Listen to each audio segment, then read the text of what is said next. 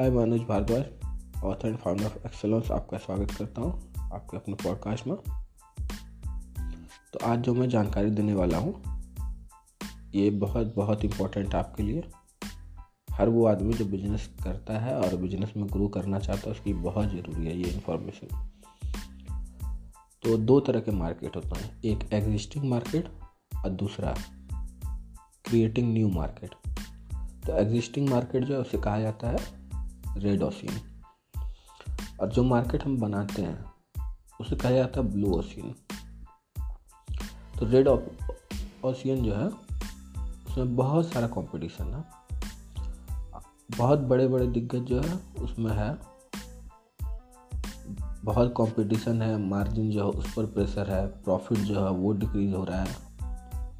तो existing market में ऐसा ही होता है, लेकिन ब्लू ओशियन इसमें क्या होता है कि आप बहुत तेज़ी से ग्रो कर सकते हैं इस मार्केट में। क्योंकि ये मार्केट आपने बनाया है। आप बहुत तेज़ी से ग्रो कर जाएँगे। इसके बाद कुछ बचा कुचा जो रहेगा, उसमें कोई और फ़ायदा उठाएगा।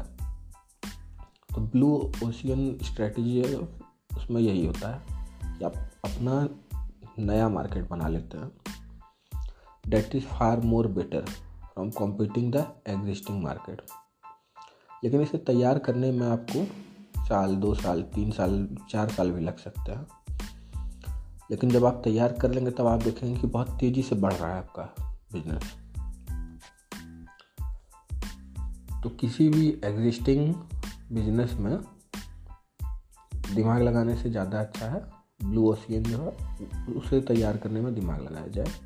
तो रेड ओशियन जो है, उसमें उतना कॉम्पीट क्यों करेगा आदमी? और ऐसी बात नहीं कि ये पहली बार हो रहा है। कई लोग कर चुके हैं। अपना ब्लू ओशन वो तैयार कर लेते हैं। उसी पर काम करते हैं। और एफोर्डेबल आपका प्रोडक्ट या सर्विस होना चाहिए। बहुत ज़रूरी है। बहुत सारी चीज़ें हैं जो इसमें इंक्लूडेड हैं। जब आप ये सीखना शुरू करेंगे, तब आपको समझ में आएगा कि क्या क्या चाहिए, क्योंकि मैं अभी सीख ही रहा हूँ। तो और भी बहुत सारी चीज़ें जिसका ध्यान रखना चाहिए। जैसे कि अफोर्डेबल होना चाहिए लोगों के लिए। तभी जो है, बहुत तेज़ी से आप ग्रो करेंगे। बहुत सारे लोग सिखाते हैं कि high ticket high ticket high ticket नहीं अफोर्डेबल होना चाहिए। एटलीस्ट फ्रंट एंड जो है फ्रंट एंड में अफोर्डेबल होना चाहिए। अब कोई कंपनी जो है, वो एक प्रोडक्ट या सर्विस तो रखेगी नहीं, एक से ज़्यादा रखेगी। तो फ्रंट एंड एटलीस्ट अफोर्डेबल होना चाहिए। और हो सके तो पूरा प्रोडक्ट और सर्विस अफोर्डेबल बना दिया जाए, जैसे माइक्रो फाइनेंस जो बहुत कम आमदनी जिसको थी, उसको बिज़नेस करने के लिए पैसा दे दिया माइक्रो फाइनेंस ने। उसी पैसे से बिज़नेस करके लोगों ने पैसा कमा भी लिया और माइक्रो फाइनेंस को वापस भी कर दिया। तो जो एकदम गरीब था, जिसे लोग समझते थे कि ये एलिजिबल है ही नहीं। दरकिनार करके चलते थे। उस पर फोकस किया है माइक्रो फाइनेंस ने। तो बहुत तेज़ी से ग्रोथ हुआ इसमें। बाई नाउ पे लेटर आया। उसने तो सबको दे दिया। कि चलो तीन हज़ार का लोन सबको। वेरीफाई करवा दो, पाँच हज़ार का लोन सबको। एक महीने में चुका देना इंटरेस्ट भी नहीं देना है।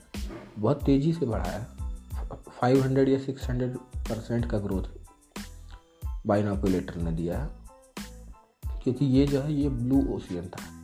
और जो दिग्गज लोग हैं, उन्होंने अपना पैर जमा हैं बाई लीटर में। अब बाकी लोग जो घुसेंगे बाद में, वो उतना ग्रो नहीं कर सकते हैं। और भी बहुत सारे एग्ज़ाम्पल आपको अपने आसपास मिल जाएँगे। तो ब्लू ओशन स्ट्रेटजी जो है, ये बहुत ज़रूरी है हर बिज़नेस के लिए। तो इसे सीखिए, समझिए। मैं नहीं सिखाता हूँ, किसी और का कॉन्सेप्ट है ये। मैं कैसे सिखा सकता हूँ? लेकिन हाँ बहुत ज़रूरी है, बहुत इम्पोर्टेंट है। तो हमारे साथ जुड़े रहने के लिए हमारा पॉडकास्ट सब्सक्राइब कर लें। साथ ही साथ, आपको मैं इनवाइट करना चाहूँगा हमारी वेबसाइट पर। हमारी वेबसाइट पर आएँ और जस्ट एक बार देख लें कि वेबसाइट कैसी है प्रोडक्ट और सर्विसेज़ क्या क्या अवेलेबल हैं।